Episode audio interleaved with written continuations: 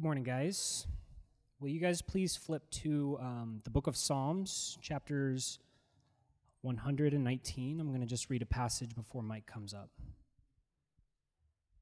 Psalm one nineteen, we're going to start in verse forty-five. one nineteen, verses forty-five, all the way through fifty-two, says, I will speak of your decrees before kings and not be ashamed. Sorry, I started in forty-six. Whoops. I'm done. I was just really excited to get to forty-six, I guess. I will walk freely in an open place because I study your precepts. I will speak of your decrees before kings and not be ashamed. I delight in your commands, which I love. I will lift up my hands to your commands, which I love, and will meditate on your statutes. Remember your word to your servant. You have given me hope through it. This is my comfort in my affliction. Your promise has given me life. The arrogant constantly ridicule me, but I do not turn away from your instruction. Lord, I remember your judgments from long ago and find comfort. Thanks, Christian. I told him thank you outside of the mic, but I wanted you to know that I was very thankful, so I said it into the microphone. And thanks for reading verse forty-five. That's a good one, too. Good morning, everybody. I know I said hello from over there, but I want to say hello from over here. It's good to see you guys.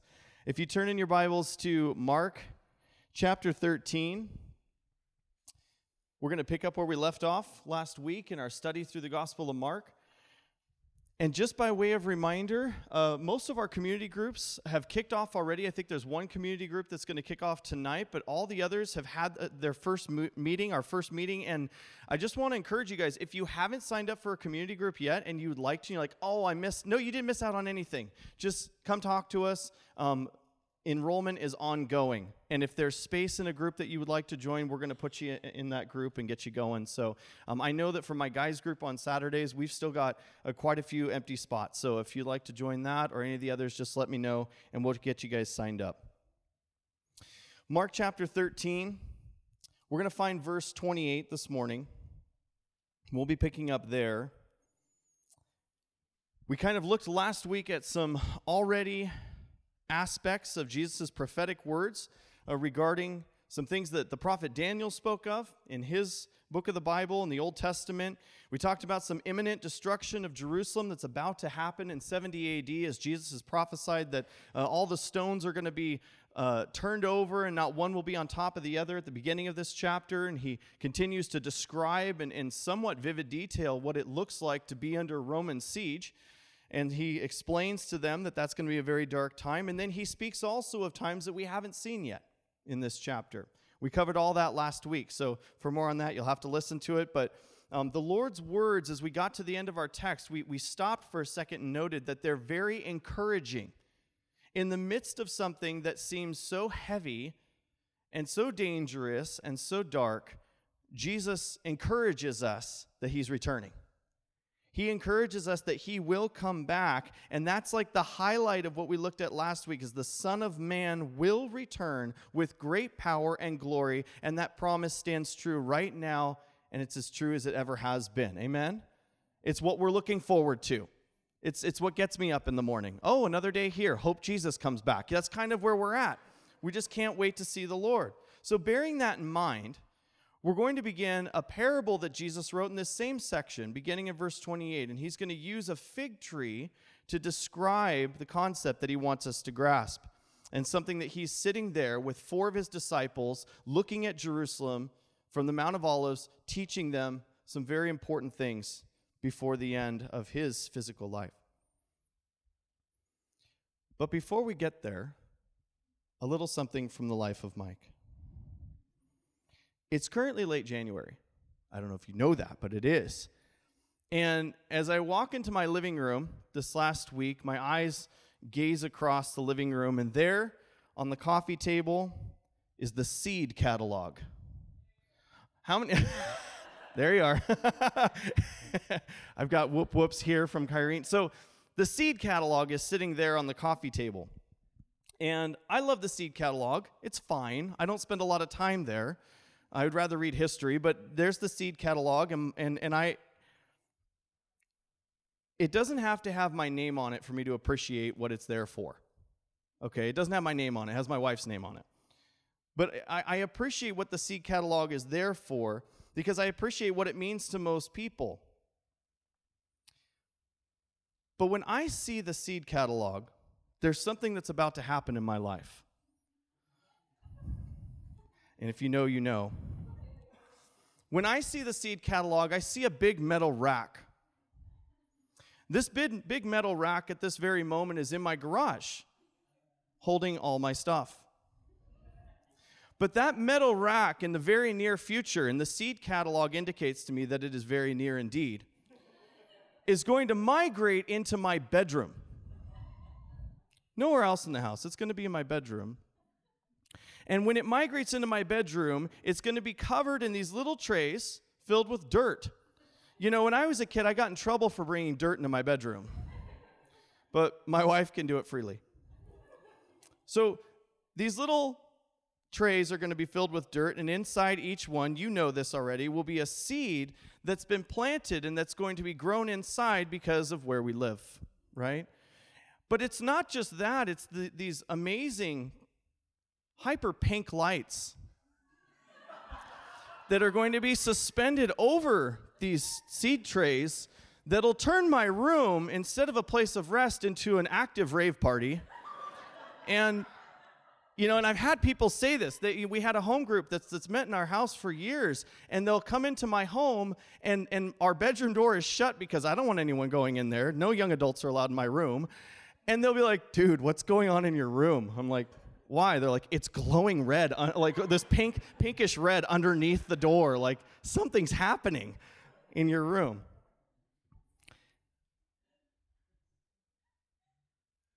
It's not the placement of the metal rack or the color scheme of the grow lights that excites me when I see all of this grace in my room. And I do get excited. I'm talking about it sarcastically, but it does excite me. And, and here's why. It means the season's changing. Praise God, right? It means the season's changing. Now, it's not changing as quickly as I'd like it to sometimes, but the seasons are changing. And that means that those plants are going to start to grow, and what's going to happen outside? It's going to get warmer, and my grass will start to grow, and good things happen when my grass grows. I'm really excited about this. You guys, the season's changing, and it's like the antidote to despair that, that I've learned to love and appreciate, rather than seeing something that's invasive and ugly and party-ish in my room. Instead, I see hope. Something's about to change, and I really like what's coming in the summertime and in the spring, but mostly the summertime. It's the antidote to despair when I see those lights begin to glow and those seedlings begin to sprout. Spring is coming, green grass, warm weather. It makes my heart happy just to think about it. And from your whoop whoops, I think that you, most of you would agree. In the Middle East, most of the trees are evergreen. But the fig tree is an exception. The fig tree in the fall loses its leaves, and when in the spring the sap starts to rise in its branches and the tree begins to leaf out, summer can't be far away. And so most of the trees are evergreen, but when you look at the fig tree, it will give you indications of the change of the seasons. All this to set up what Jesus is about to say about the fig tree. Hope is about to spring. We're about to see not just a glimmer of hope, but a reminder that the faithfulness of God will bring about the return of our King. Even though what's happening currently might cause us irritation, even despair, the promise of a new season begets hope. And that's what Jesus is giving to his disciples. In the midst of all these things that are going to happen, he says, you know, if you can look past that, you're going to see something that's really quite exciting, and that's the return of our Savior.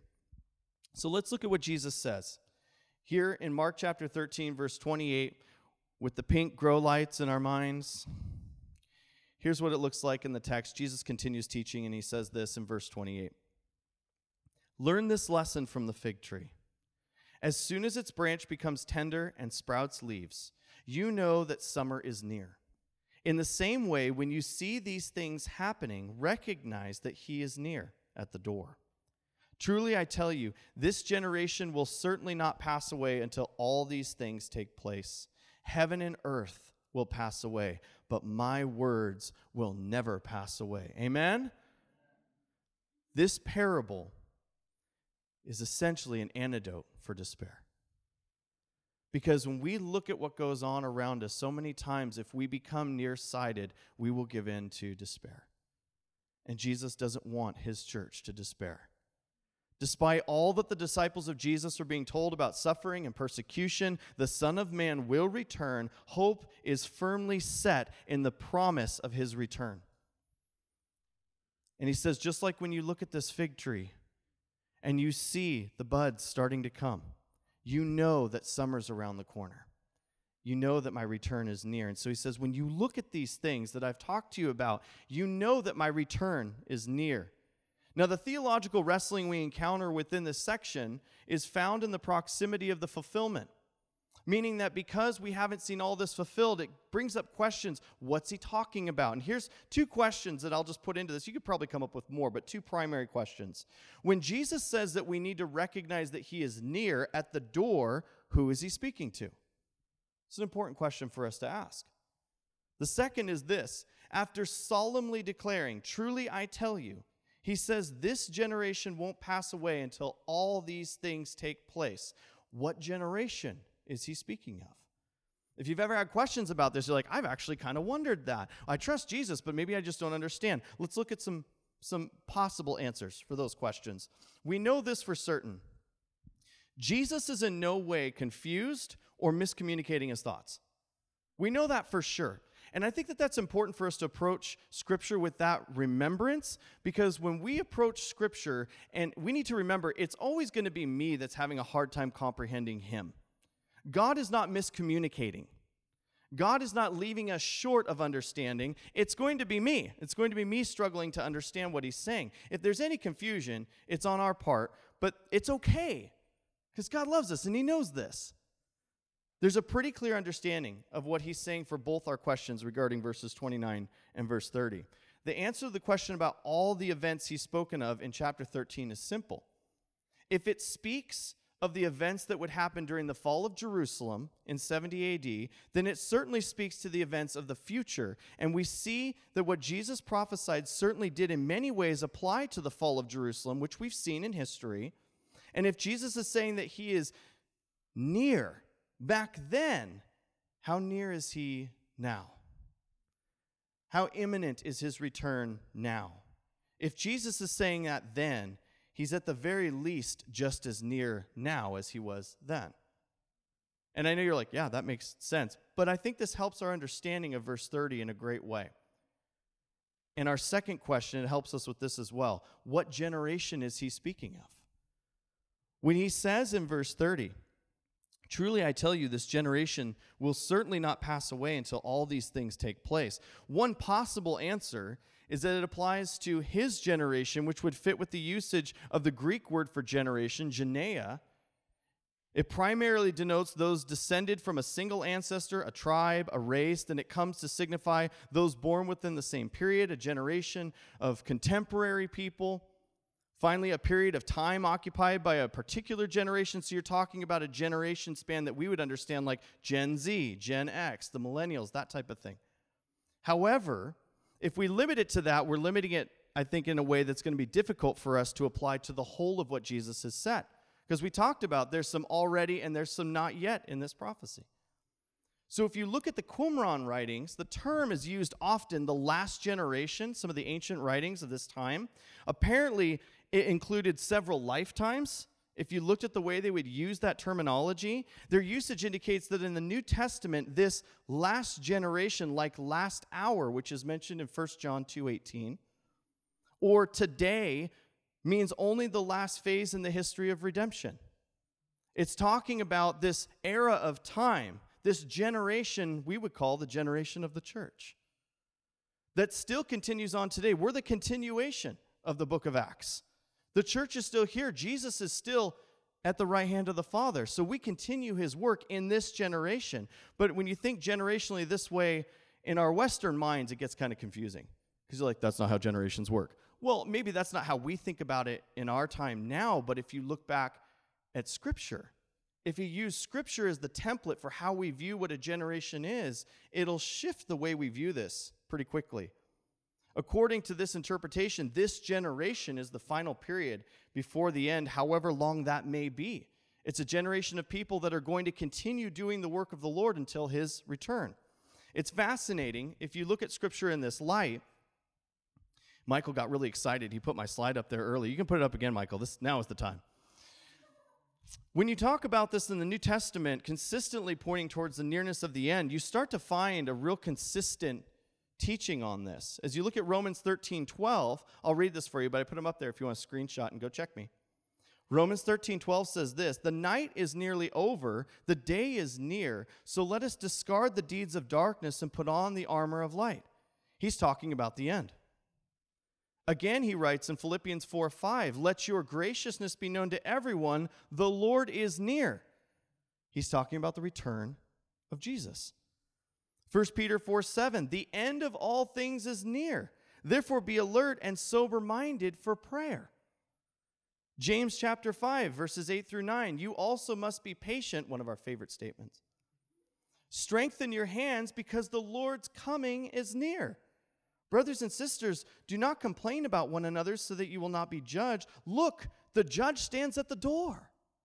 It seems, if you read through the New Testament, that the writers were expecting Jesus at any moment. They're anticipating his return in their lifetime, and they're warning the church, keep your eyes open. I want you to notice something about this. And we're going to talk about this more in the second section this morning that, that Jesus concludes his teaching with. But I, I want to point this out to you. In those examples, and I encourage you to snap a picture of that and go back and read these, how often does this say, stand outside staring at the sky? That watchfulness means that we are doing nothing but staring and waiting, as opposed to, let us discard the deeds of darkness and put on the armor of light. That sounds pretty active to me. Let your graciousness be known to everyone. How is everyone going to experience your graciousness unless you're around them to be gracious to them? The end of all things is near. Be alert and sober-minded for prayer. We should be active in prayer. James five, he says, be patient, strengthen your hearts. He says, don't complain so that you won't be judged. He says, serve one another. Don't complain about each other. Be in community. Be active. Be doing the work that God's put you here to do. Jesus will make that point very strongly in the next section. I think Charles Cranfield said it really well on this account. He says this, if we realize that the incarnation, crucifixion, resurrection, ascension, on the one hand, and the parousia, which is the second advent, that's the second coming. Oh, can I geek out real quick? The parousia is what the Greeks would talk about when a diplomat or a general or even, you know, some kind of a leader from the Romans would come into a city and the people would go out and meet him and welcome him in. It's what we saw the people do for Jesus when they brought the palm branches out on Palm Sunday and they welcomed him into Jerusalem. That's the parousia. And so when you see that term, that's what Christians kind of hijacked that term and said, we're going to call that the second coming of Christ. So when you see that, that's that's our welcoming of the king back for the second coming, okay? So he says if you have the incarnation, crucifixion, resurrection, ascension on one hand, and the parousia on the other, belong essentially together and are in a real sense one event, one divine act being held apart only by the mercy of God, who desires to give men opportunity for faith and repentance, then we can see that in a very real sense, the latter is always imminent now that the former has happened.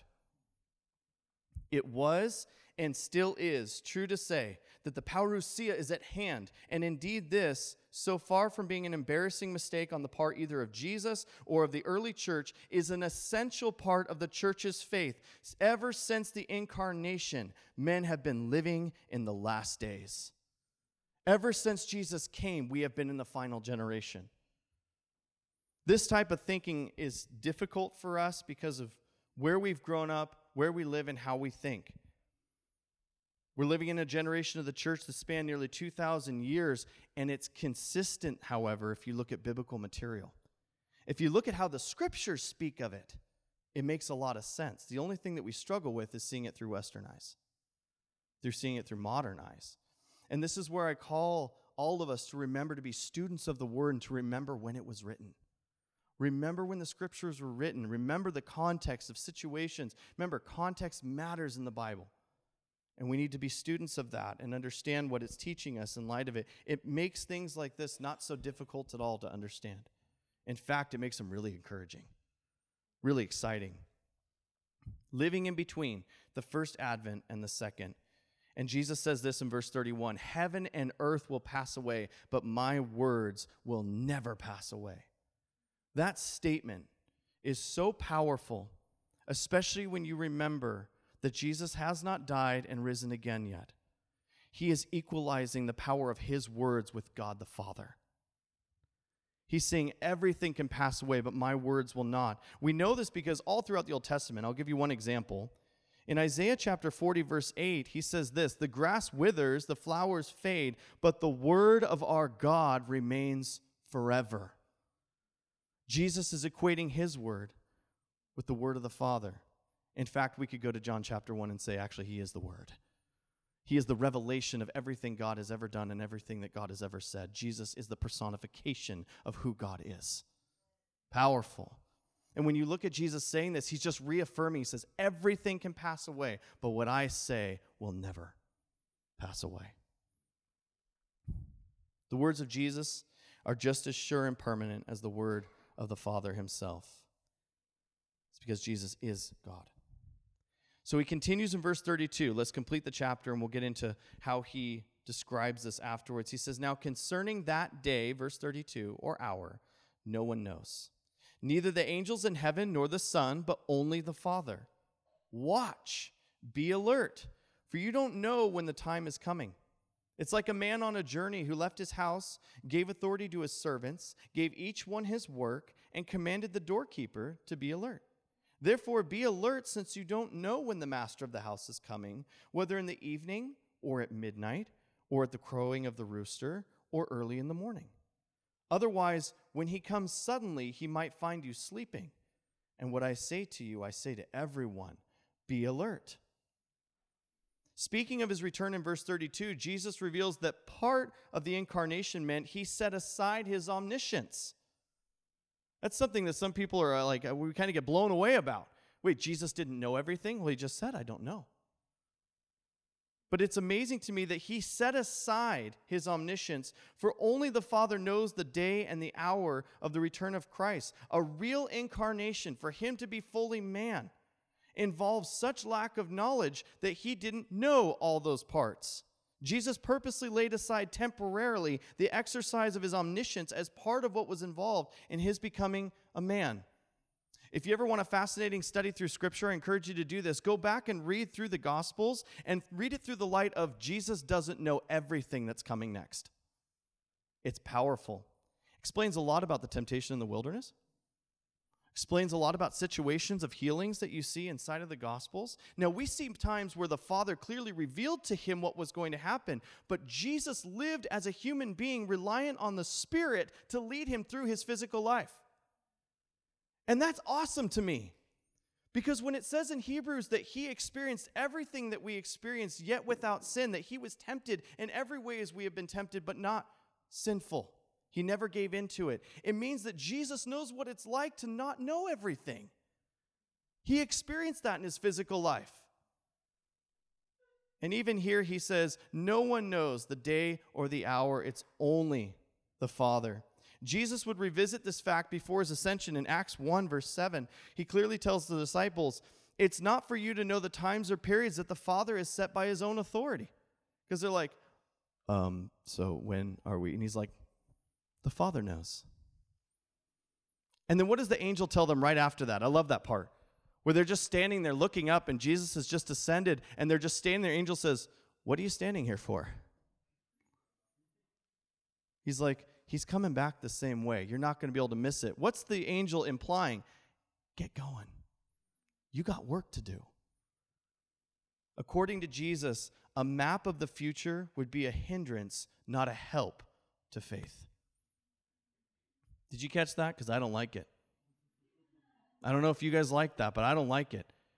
Jesus says that a map of the future would be a hindrance, not a help to faith.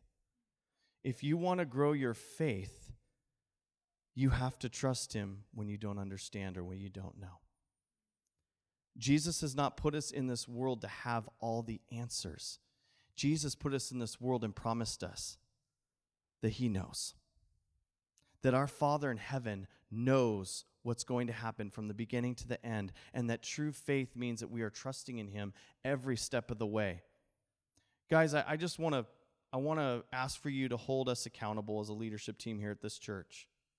If we ever start walking by physical means and not by faith, would you remind us not to do that? We walk by faith.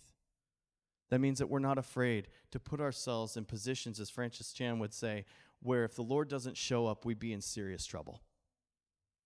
That we're not afraid to step out and to do things for his name's sake, for his glory, being good stewards of what he's entrusted to us, but not being afraid to step forward. If we see the Lord doing something, we don't need to ask why. We need to just do what he's doing.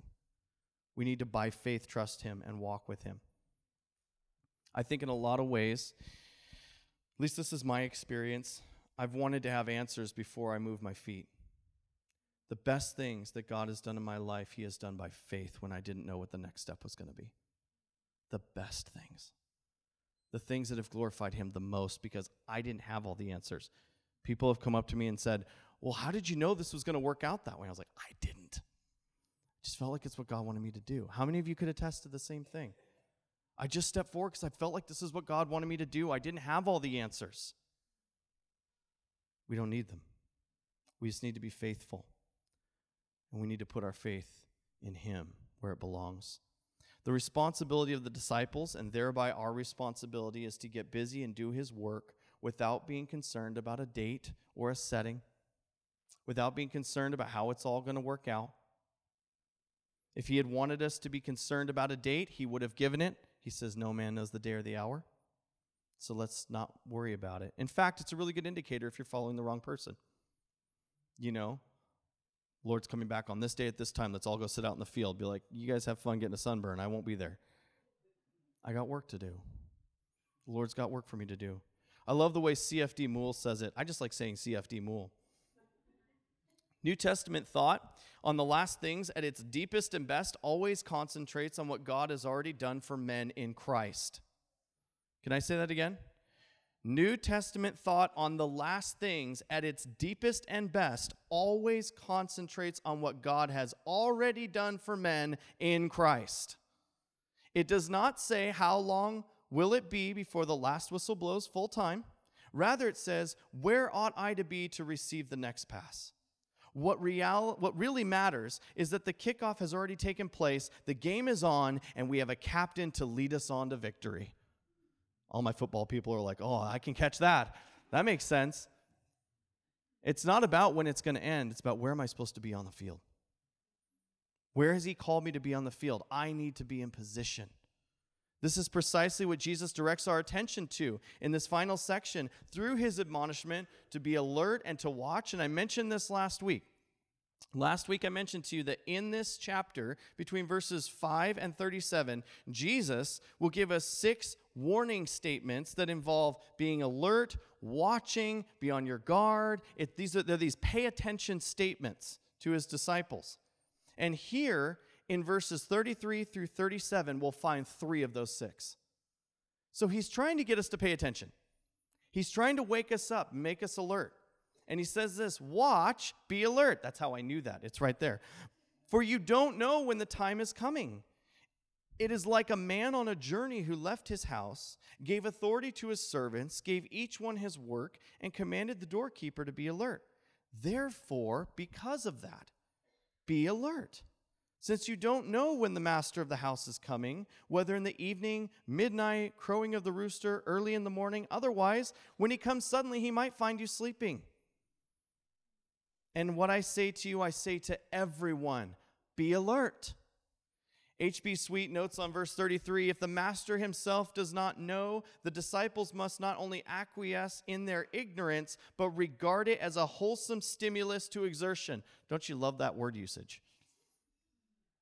I'll say that again. If the master himself does not know, the disciples must not only acquiesce in their ignorance, that means submit to that in their ignorance, but regard it as a wholesome stimulus to exertion. In other words, if Jesus doesn't know and he's told me to be alert and get to work, that's all I need. Stimulus to exertion means that's like my encouragement to get going, to start exerting, to start doing the work that he's given me to do. This is exactly what Jesus calls our attention to with the parable of the watchful servants. It has some features from the parable of the talents and parable of the pounds. They're, they're kind of similar in nature. And while God has given to all their work the job of the doorkeeper, he highlights this for the disciples, the job of the doorkeeper, which is thyroros in the Greek. This is important. It's expounded upon as it applies to the disciples present with Jesus and thereby all of us as his disciples today. In the first century, if you wanted to understand the role of thyroros, um, it was considered a really important job, because this was the person who would prevent unauthorized access and control and control entry into a particular area. Okay, but that's a very simplistic understanding of how it's applied in ancient uh, culture and in ancient manuscripts. The term's been associated with various contexts in Greek culture and literature. In the context of the ancient Greek religious practices, the thyroros played a, a role in performing rituals and ensuring the sanctity of religious spaces. Therefore, this is important, the job of the thyroros in the first century encompassed responsibilities related to security, access control, and the maintenance of sacred spaces. How does that apply to us? I think it's very simple. The work that God has given us to do is to continue to maintain the work of the church, the purity of following after his word and walking in obedience to him, and being a light to the world that's around us. Being those who are not at the door keeping people out, we are at the doors welcoming people in. Isn't it interesting that when Jesus saved us, he welcomed us in? That he didn't save us and send us off, that he saves us and welcomes us into fellowship with him. This isn't a watchtower. This is opening a door. This is a welcoming. As noted in verses twenty-six and twenty-seven, Matthew adds in his account in Matthew twenty-four thirty-one that there will be a trumpet blast as well. When you think about Jesus' return and it being a very, like a very noticeable event, like you're not going to miss when Jesus comes back. Therefore, being watchful at the door doesn't mean that we're staring, waiting, oh, maybe I'll miss it, I can't fall asleep. No, no, Matthew even says there's going to be a trumpet blast. You're not going to miss it. Because of the obvious manner in which he will return, the doorkeeper is called to be alert. And the reasoning, I think, is given right here. Look at the text one more time. It's not so that we won't miss the arrival of Jesus. Jesus says, therefore, be alert since you, this is verse thirty-five, you don't know when the master of the house is coming, whether in the evening or at midnight, the crowing of the rooster, early in the morning. These are the four watches of the Roman evening.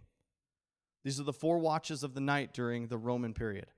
So Jesus is using, obviously, the situation he's living in and says, all through the night, you don't know when it's going to happen. And notice this, he says, when he comes suddenly, he might find you sleeping. Since you don't know when the master of the house is coming, it will be sudden. Don't think speed, think unexpected.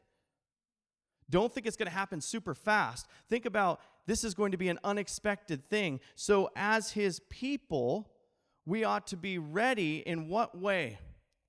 Sleeping would be not doing what God put you here to do. Staying awake would be fulfilling the calling that he has placed you on this earth to do. So here's the question. What's he going to find us doing when he comes? What's interesting about this is the unexpected part of it. You know, like when you were a kid and mom goes to the grocery store and you're like, finally, that bag of cookies is mine. Right? And she thought she could trust you. But she forgot her purse. That's unexpected, right? That's unexpected. What will she find me doing? when she comes back unexpectedly. Not with great speed, because mom's driving. But here's the thing. This is an unexpected return, right? When the Lord comes unexpectedly, what is he going to find us doing, church? What is he going to find us being about? What is he going to find us occupying ourselves with? That's what Jesus is saying here. When he says, be alert, be watchful, be on your guard, he's saying, are you about the work that I put you here to do and not sleeping or in the cookie jar?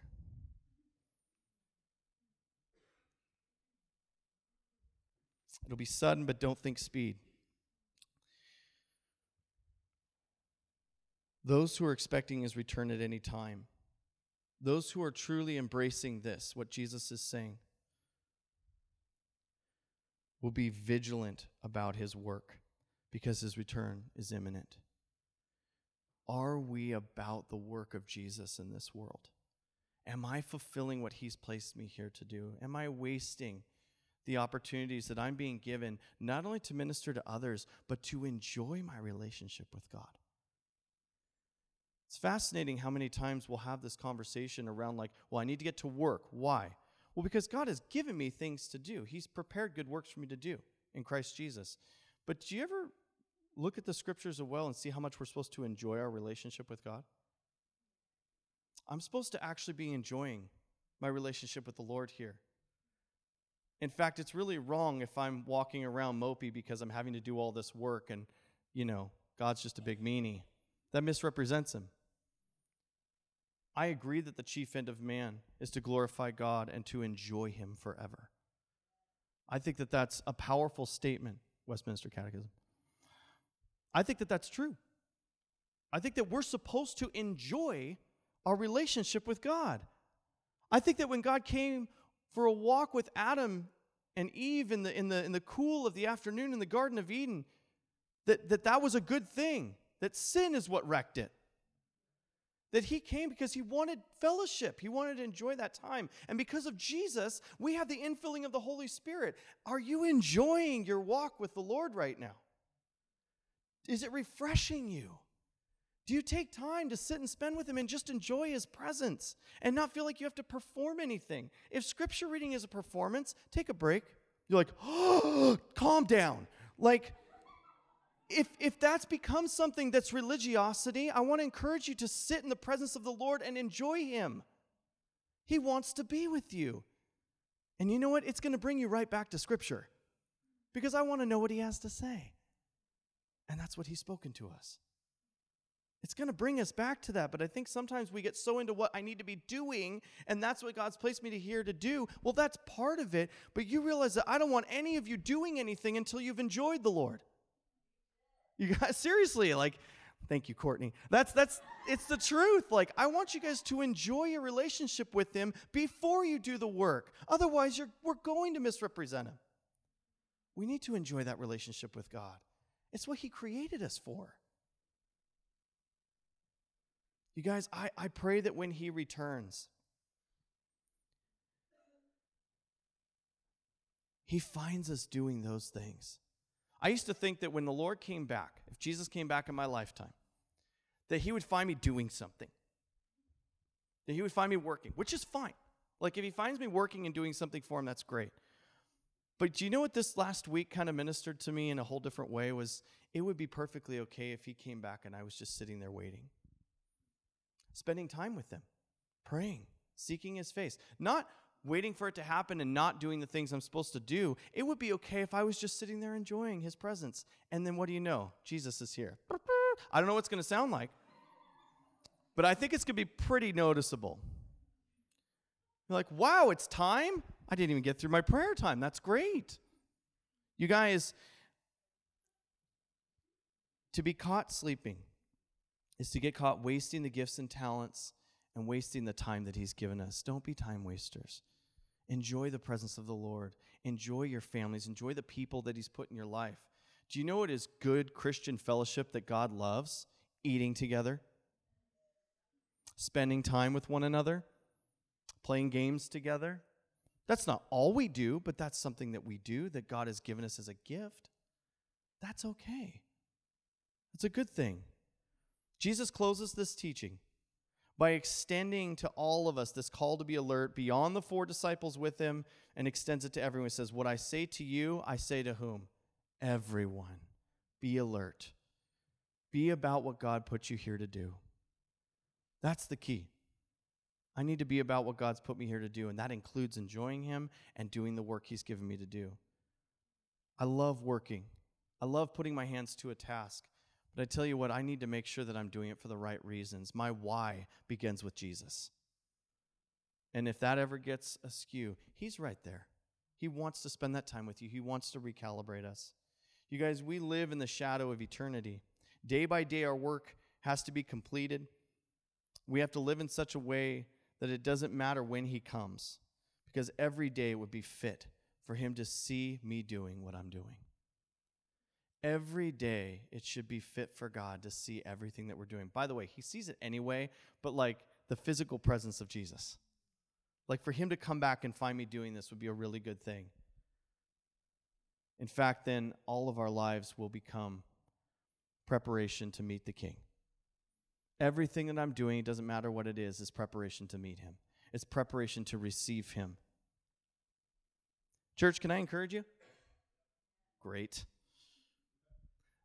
The words of Jesus direct our attention as the doorkeepers to watch for his promise, for his return. Our hope for his return is assured. It's one hundred percent going to happen. He's never broken a promise. He's not going to break this one. Jesus is coming back for us. Jesus is going to return, okay? Now, if it's not my lifetime, great. The dead in Christ will rise first. But you guys... By the way, I hope it's creepy. Um, I I think this is the beauty of it, though, you guys. We don't have anything to fear because our God loves us. His perfect love has cast out fear. We don't have to be afraid of death itself because our King is coming and he is very much alive. It's going to happen in the Father's timing, but our goal here right now in this moment is that we would encourage one another, because there's one more passage in the New Testament that speaks about the nearness of Jesus' return. It's in Hebrews chapter ten, verses twenty-four through twenty-five, and this is usually where we guilt you to come to church. But I'm not going to use it for that because the context is broader. And let us not consider one, can, let us consider one another in order to provoke. Let us consider, let us not. I said not. It, there's no not. Let us consider one another in order to provoke love and good works, not neglecting to gather together as some are in the habit of doing, but encouraging each other, and all the more as you see the day approaching. What are we supposed to be doing for one another? Encouraging. Encouragement is love spoken. If you want to love one another, encourage one another. In what way? Provoke one another to love and good works. Encourage one another to keep loving, to keep doing the work that God's given us to do. Love spoken is encouragement. Warmth is love felt. When you walk in a building and you're like, whew, like it here, you're feeling the warmth of God's love in that place. I feel it when I'm here. I feel it when I'm in the midst. By the way, do you want to know the moment I feel it the most? It's not when I'm teaching. It's when I'm up here putting my guitar on because I'm late, and you guys are all talking to each other. That's when I feel that warmth of the love of God, because I can't make you guys like each other. I've tried. James knows that. I've tried to make James like me. It just doesn't work. I'm just kidding. I just saw your face. I was like, I'm going to pick on James. He's right there. No, but like you guys, this is something that the Spirit does.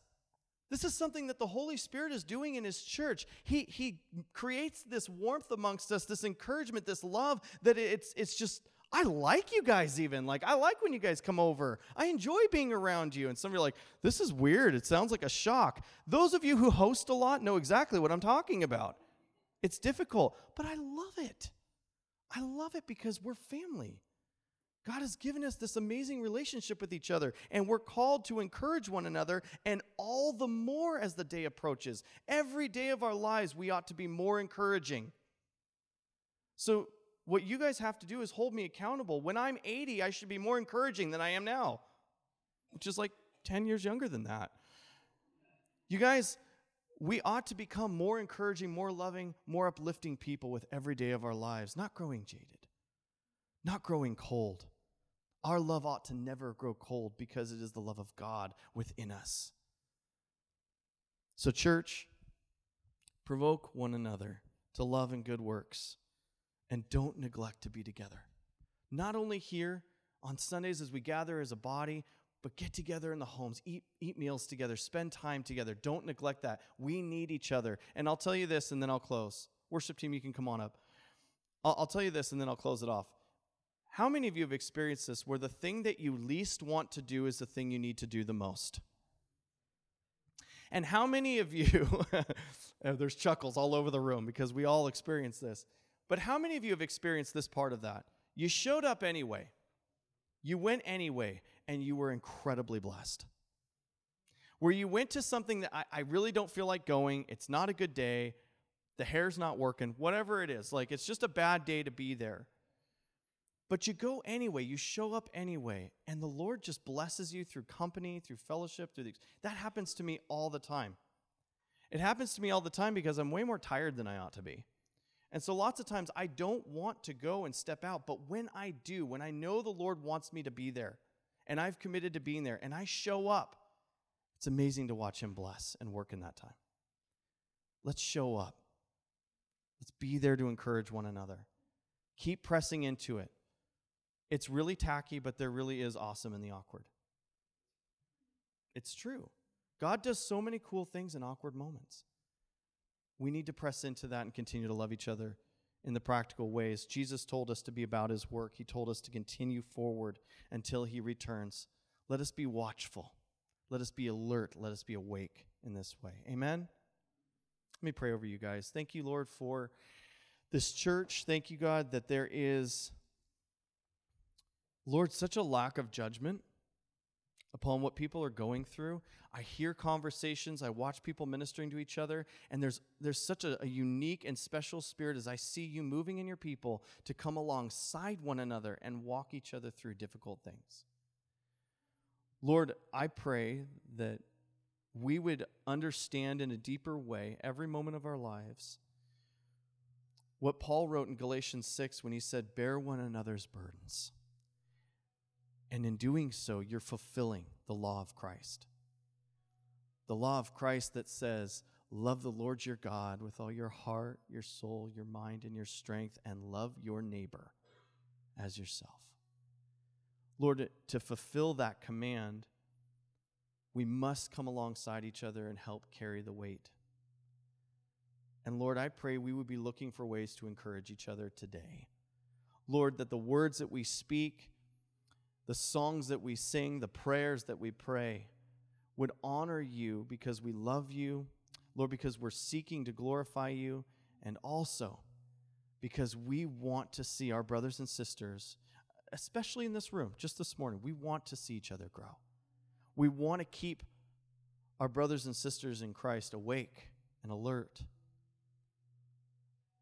No better way to do that than linking up arms and taking on the task together. Doing that in community as you've called us to over and over again, we're reminded to be unified. Have unity as your church. It's not this lofty concept that can't be achieved. Lord, it's something that empower, empowered by your Spirit, we can be unified with you as our head, with you as our King, our Savior, our leader, the lover of our souls. Teach us to love one another in a deeper way. Jesus, thank you for this morning. Thank you for your word. God, I pray that you would just uh, allow us to think about these things, to go back and read through these scriptures over and again. Lord, I pray especially this morning, as it's been heavy on my heart, I pray that every single one of us would have a really sweet time to commune with you, to enjoy you today. Lord, that we would take even a few minutes and enjoy your presence. Thank you that you're with us, that you love us, that you want us, that you not only love us, Jesus, you like us. You made us, and you saved us. And for all eternity, you want to spend time with us. Jesus, thank you. Thank you for being a God that we can't even describe. Our language just falls short. We just simply say that we love you.